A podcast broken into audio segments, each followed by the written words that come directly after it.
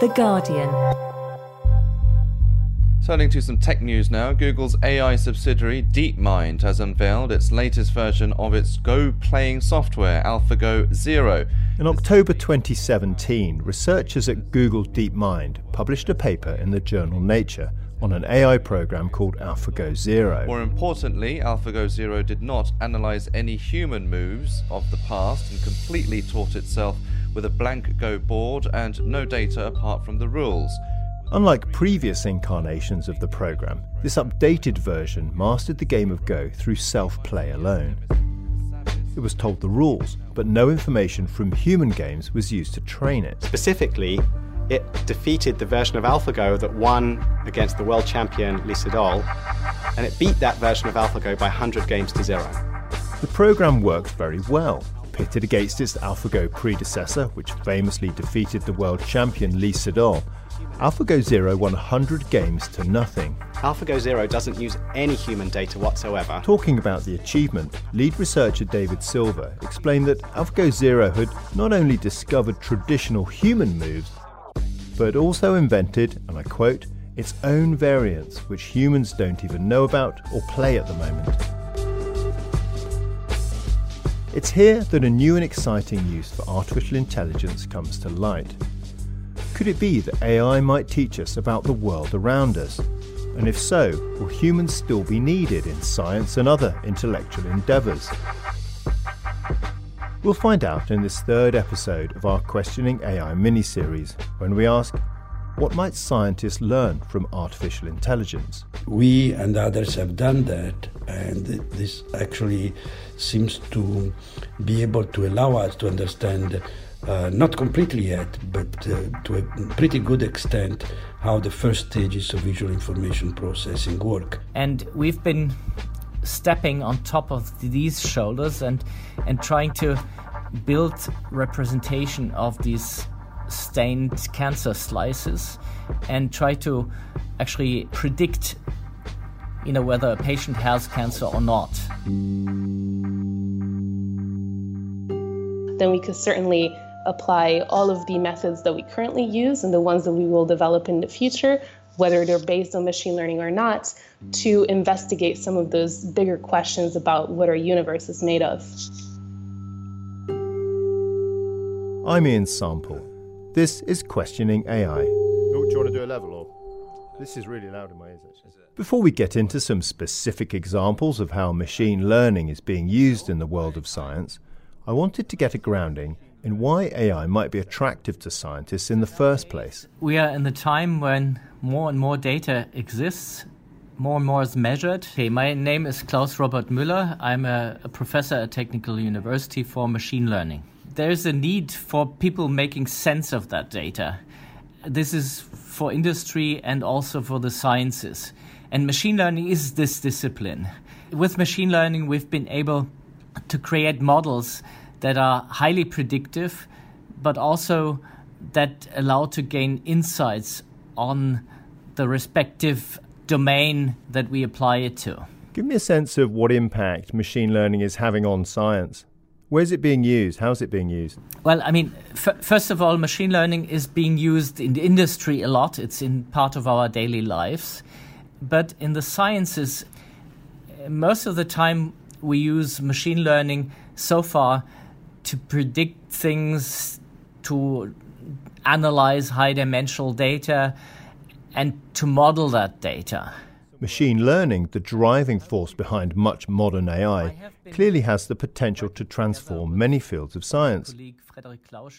One area that Klaus is keen to improve with the technology is cancer diagnosis. And the reason for this is quite personal um, because um, a very close relative of mine. He deceased from cancer, and um, before that time, I actually worked a lot on with machine learning in the neurosciences, and I, decided to actually start also looking at cancer in order, you know, in a very childish way to take revenge.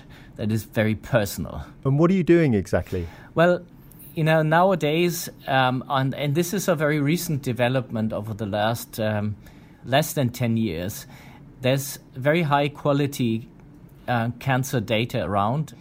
These are on one side um, pathological slices, but also molecular data. And um, we've been studying this and trying to get modern machine learning to look at this kind of data and to help diagnosing. So, how would this work in practice? So, in, in industrial practice, there's a huge computer vision literature. So, people, you know, have tasks like recognizing cats and dogs and buses and all these things. So, in principle, you know, these are very specific and spectacularly good working algorithms. And we've been stepping on top of these shoulders and, and trying to build representation of these stained cancer slices and try to actually predict you know whether a patient has cancer or not and the interesting thing about this is that in another line of research, we've been always trying to make sense of why or what a particular um, learning machine is actually doing when it makes a prediction. So, because these learning machines are highly nonlinear, and people often think of them as black boxes, and we we are actually uh, have been doing a lot of research trying to make these black boxes transparent this is particularly important in the medical domain because imagine the situation where you diagnose. So then, then what the, the MD does is puts an image of the pathological slice on his screen and then looks whether there's cancerous tissue and then diagnoses this. And, and for example, our model would also give a diagnosis, say, yeah, this is cancer with a certain probability. But then, of course, you know the the MD who's in charge and who has to take the responsibility would have to say, well, you know, why is the model saying that in the moment? And and we are basically able to move backwards the decision making process into the input domain and basically color these slices uh, in the way that the, the responsible parts for the decision making they are you know you know more colorful than the others. So in other words, there's a heat map that shows, for example, the cancerous cells, and the, this heat map shows, in fact, what the learning machine thinks about this problem. Let's give another example. So if I go back to this classification of cats and dogs, so assume that you have a picture where there's a bunch of cats in the picture, then sure enough, a good uh, computer vision system would classify this as a picture with cats. And then you can ask the computer vision system, so what what about it? Why do you think this is a cat?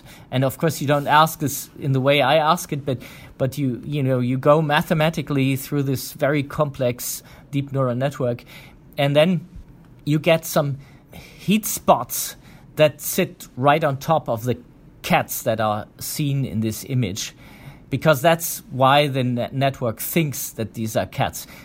If, of course, the network has learned this properly.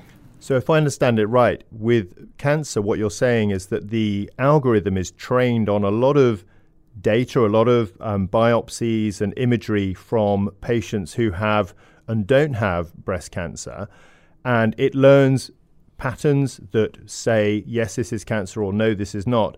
And then what you can do when this is making a decision on new um, biopsies and new images is you can work through the algorithm and say, how are you reaching this decision? And you can work out which bits of the data that it's looking at are most important in reaching that decision. Is that right? That's exactly right. So you in, essentially you will get the cancer cells highlighted in some cancer types, but sometimes it's it's rather the tissue between the cancer cells or the cells that is infiltrated by the tumor. So it depends on the particular case and then the particular cancer what is being shown. The capability of a machine learning system to explain itself to a human is something that will become increasingly important as AI systems help us advance our understanding of the world. Hello. Hello, I'm, I'm Tommaso Poggio. It's something we'll touch on a little later. Before then, though, I wanted to explore where else AI might be chipping in to help scientists in their work. No, I'm not. Okay, uh, you're but I can. Rec- This is Tommaso Poggio. Uh, I'm the McDermott Professor at MIT in the Department of Brain Sciences and in the Computer Science and Artificial Intelligence Lab, and I'm also the director of a NSF funded center called the Center for Brains, Minds, and Machines. And it's this intersection between brains, minds, and machines that Tommaso focuses much of his attention on, and specifically trying to crack the ever elusive problem of intelligence. You know, understanding the mind has been, I think, a preoccupation of philosophers for thousands of years, and in the last uh, 50 years has become a preoccupation of scientists as well. And so, in just 50 years, we have we have made a lot of progress. I think it's still a long way to go. Uh, I think there is uh, hype around the problem, to be pure arrogance to think that we can solve such a problem, which I personally think is the greatest problem in science today, the problem of intelligence, the problem of the mind. I think it would be very arrogant to think we can solve it in just, I don't know, 10 years or 20 or so. It will take longer. We'll get there, we'll make a lot of progress in the meantime and uh, um, understand much more about our brain, maybe really able to make ourselves smarter and more intelligent than any machine we build. So, what sort of ways are you using AI to test ideas about how our own brains work? Well, let me give an example. Um, we and others developed theories, models of how vision works in visual cortex in monkeys and brain. Monkeys have a very similar visual cortex to humans. And so these models can be tested uh, by implementing them in, ex- in a machine, in a computer, and seeing what how they work and which prediction they make about neurons in the brain. And then you can test whether they perform as, as they should, whether they these models recognize images like humans and monkeys do or not, and you can also test whether the prediction they make about specific properties of individual neurons in the monkey's brain are true or not. And we and others have done that, and this actually seems to be able to allow us to understand uh, not completely yet, but uh, to a pretty good extent, how the first stages of visual information processing work. It is not commonly realized, but the main progress in artificial intelligence today, more specifically in uh, machine learning, are two algorithms. One is called the deep learning, is a set of algorithms, and another one is reinforcement learning. Uh, they are at the base of uh, successes like autonomous driving.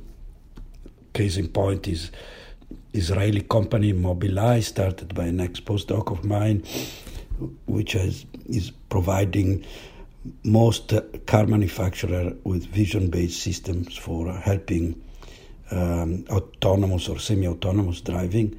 Another one is another success is AlphaGo or AlphaZero um, systems developed by DeepMind, which was a company now part of Google, started by another postdoc of mine, Demis Hassabis.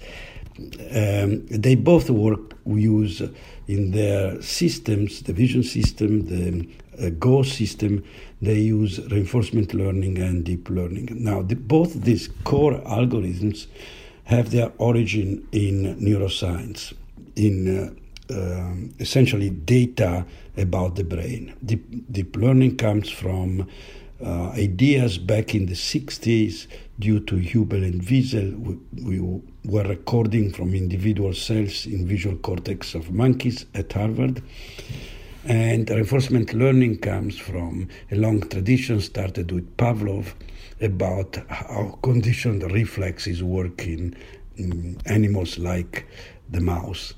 And, uh, and so it's interesting that this, you know, progress, recent amazing progress in AI has its roots in neuroscience.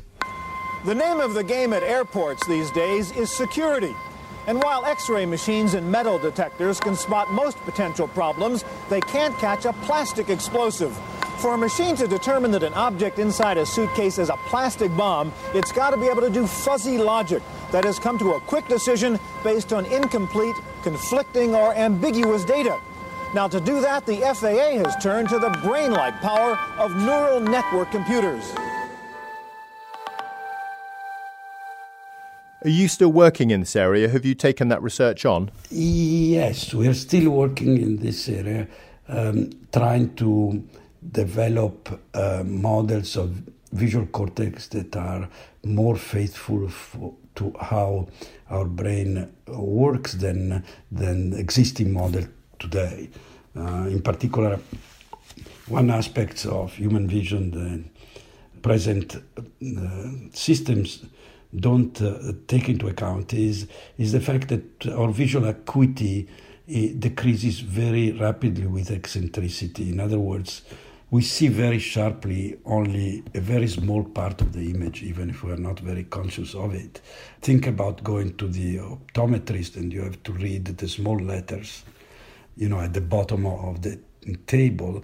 And uh, then, in order to read them, you have to focus pretty carefully, otherwise, you will not be able to read them. Our vision is very blurred, just uh, one degree away or so from the center of the fovea. And uh, this has a lot of interesting implications for how vision works that are not taken into account in present models. So, how much do you think we can learn about the brain, about intelligence itself from AIs uh, by building these kinds of models? As I said before, I think um, building the models is part of the typical cycle in science, in which you, you know, you may have uh, some experimental data, then you try to have a theory or a model to explain it, and then you have to test some prediction of the model, and and then repeat this iteration, change your theory according to the experiments and so on. So, um, from this point of view, uh, implementing models on a computer, so system on a computer, is part of trying to understand how the system works. The same thing we do in physics. Now, I think that you know, in terms uh, if you are on an engineer, you are really not interested at all in the brain, you, you can certainly develop systems that are different from what the brain does and may be intelligent in some way, you know, which is probably different from human, going to be different from human intelligence. I think people are uh, misled by the term intelligence. Intelligence is a very vague term. What we we understand when we use the term intelligence is really human intelligence or some uh, simple extrapolations of it, like, uh, you know, faster, more memory or so. But there are many, many, many different ways for a system uh, to be intelligent.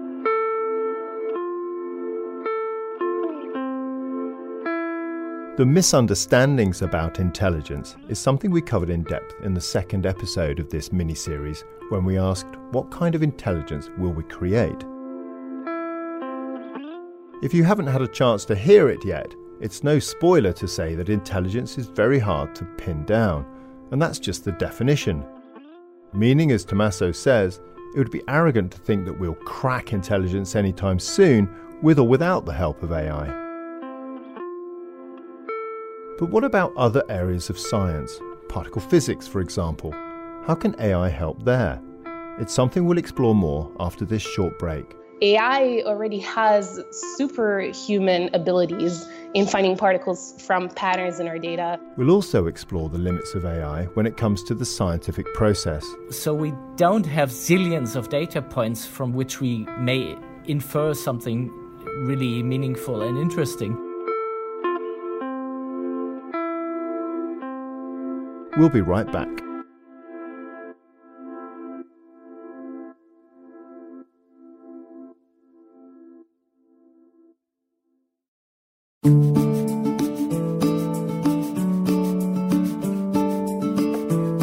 Before we kick off again, I wanted to point you in the direction of another podcast here at The Guardian. It's called Brexit Means, and as the name would suggest, attempts to finally find out what exactly Brexit does mean, apart from, of course, Brexit. So, if you feel like delving into the nitty gritty of Britain's exit from the EU, make sure to join Jon Henley and his experts on The Guardian's Brexit Means. To find out more, head over to theguardian.com slash podcasts or search Brexit Means on your favourite podcast app.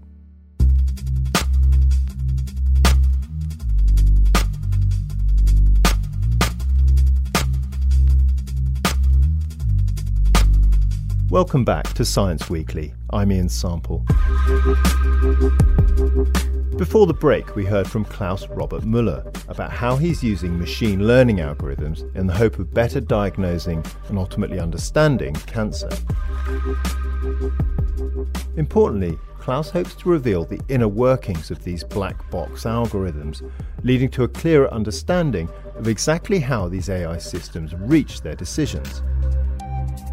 And we heard from Tommaso Poggio about what role AI might play in helping us crack intelligence. Hello? Hello, can you hear me? But now let's leave the macro world of humans for the micro world of particle physics. Hi, good to meet you. How is artificial intelligence helping us understand the fundamental building blocks of the universe? So, my name is Michela Paganini, and I'm a physics PhD student at Yale University and a member of the Atlas collaboration at CERN, which is the European Organization for Nuclear Research, which is best known for being the home of the Large Hadron Collider and I personally work at this very exciting intersection of particle physics and machine learning. I spoke to Michaela via Skype recently and started by asking her, Michaela, give us an idea of how machine learning is used in particle physics. Yes, so machine learning is used in very many different ways at CERN. Um, just to premise, in particle physics, our primary uh, research goal is to probe what we call the standard model of particle physics, which is this extremely successful and very, very accurate theory that describes all of the elementary particles that we know of and uh, all of their interactions. But we do have reasons to believe that it may not be a complete theory, uh, so that there might be some extension to it that is needed to fully describe our universe. So at CERN, um, you could say that we stress test the standard model and look for signs of physics beyond the standard model, so beyond what we already know, so new forces of new particles. Um, and machine learning can really help us with all of that. Give us a sense of how, though. How does machine learning actually come into play in trying to sort of further these aims at CERN? So first, we need to become uh, better and better at identifying known standard model particles. So making sure that you know we don't confuse electrons and photons with each other, for example. Um, so uh, using what we know from physics theory, physicists have uh, developed many non-machine learning algorithms over the years to help us distinguish various types of particles. But more recently, machine learning has slowly replaced some of these more traditional methods um, first, because of its ability to outperform them, but then also because it often does so with a lower computational requirement. So in particular, you can think of computer vision techniques that are very similar to the ones that we use in self driving cars or cancer detection applications. And these have recently shown the most promise, I think, for particle physics. So AI already has superhuman abilities in finding particles from patterns in our data at a Large Hadron Collider. Um, but machine learning is used for far a lot more than particle classification, of course. So, on top of that, for example, AI is used to simulate particle collisions, uh, which is something that I've personally been working on. So, our goal is to speed up otherwise very, very slow computer simulations of how particles interact with matter. Um, I use, for example, a technique called generative adversarial networks, and this can be applied to many other fields that that currently rely on very slow simulations. So you can think of weather forecasting, cosmology, for example, and then of course there are lots more applications to uh, monitoring the behavior or alignment of all of our detector and collider components. Um, and this is done primarily to, to avoid very, very costly downtime, but also to avoid having uh, you know hundreds of very skilled physicists spend their time just staring at monitors. And these are just some of the examples. This is a very, very preliminary result. but we think it's very strong, it's very solid. Otherwise, we wouldn't present it. And we've slowly, as we've gathered data, re- rediscovered the standard model to more and more rare processes, and basically, we're very confident now that we can go after the rarest, which is the Higgs. If we combine the ZZ and gamma gamma, this is what we get. They, they line up extremely well, and in the region of 125 GeV, uh, they combine to give us a, a combined significance of five standard deviations.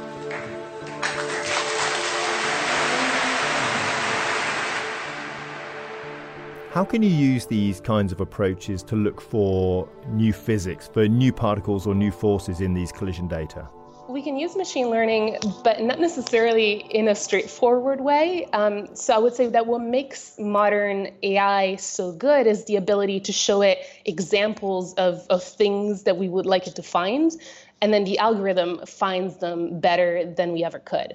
The problem is that a lot of the new physics that we're looking for um, is supposed to be extremely rare, and we don't even necessarily know for sure what it's supposed to look like. So it's hard to train machine learning algorithms to look for the unknown. And so oftentimes, uh, what we do is we, we don't try to have machine learning look for new physics directly. Um, that would be more of an anomaly detection type of problem, if you wish. Um, but instead, we try to look for very well known standard model particles, which are what the rare particles might decay into. Um, and this is a much better defined problem. So, something that we can actually train our machine learning algorithms to do reliably.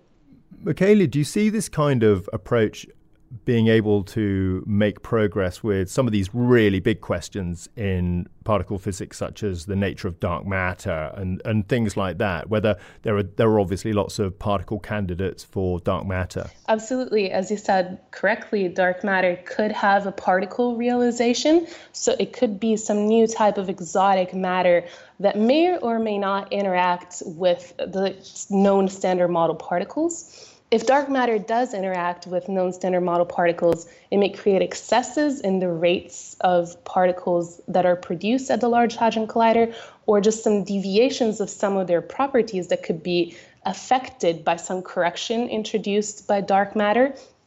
And if this is the case, this could be observed at the Large Hadron Collider in the form of, again, some deviations in known properties or uh, some bumps in our uh, data that is collected at the Large Hadron Collider. So, of course, if dark matter has a particle realization, and if it does in some way or another interact with the particles we know, then we could certainly apply all of the methods that we currently use and the ones that we will develop in the future, whether they're based on machine learning or not, to investigate some of those bigger questions about what our universe is made of.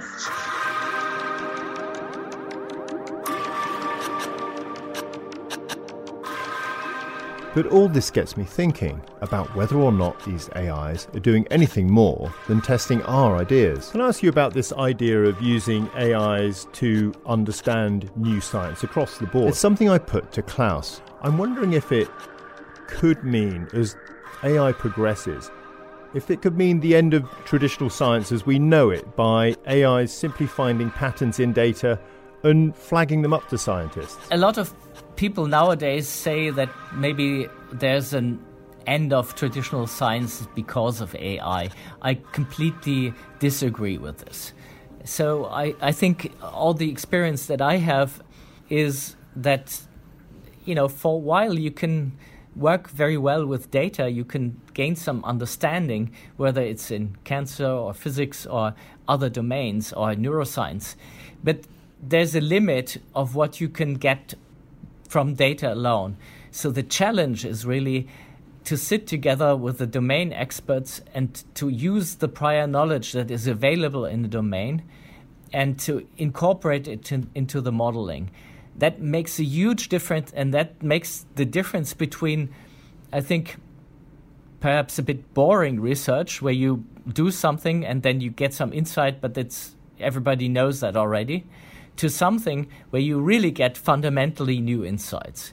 So I think the learning machines are in principle able to predict and to model aspects in the data, but to get really new insights in mo- most of the domains outside of industry, data is scarce and expensive.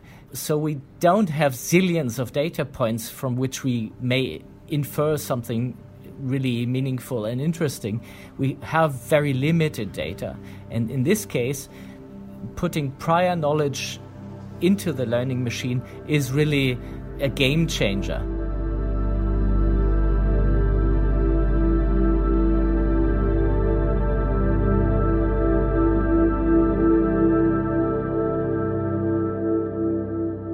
The ideal goal would be, of course, to develop algorithms that, if I can anthropomorphize them for a second, really think like a physicist. And what I mean by that is, is that a truly intelligent algorithm needs to take into consideration not only the pure performance gains, but also a lot of constraints that come with the scientific field of applications such as physics. So, what are the systematic errors? How can we reduce them?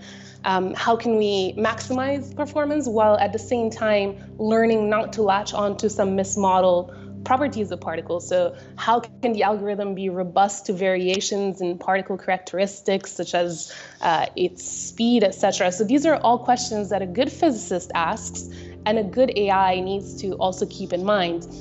So obviously this is just a speculation, but I assume that if we were able to teach AI how to not only look for accuracy improvements, but also keep into consideration all of these constraints, then we could really revolutionize the way science is done.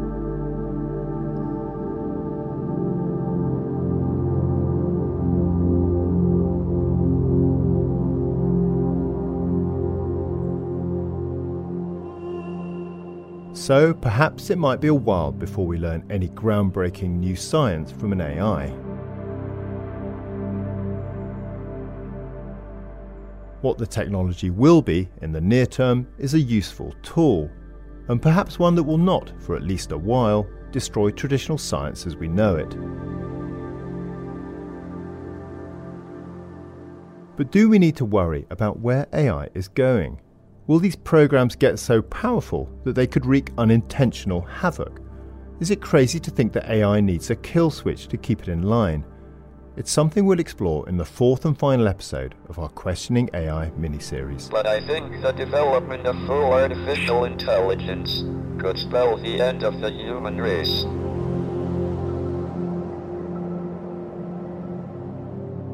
Special thanks this week to Klaus Robert Müller, Tommaso Poggio, and Michaela Paganini.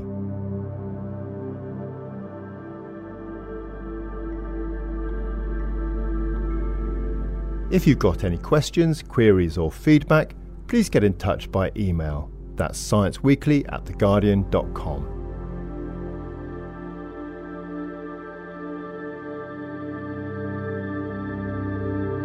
I'm Ian Sample.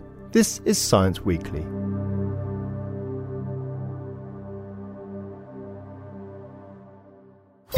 For more great podcasts from The Guardian, just go to theguardian.com slash podcasts.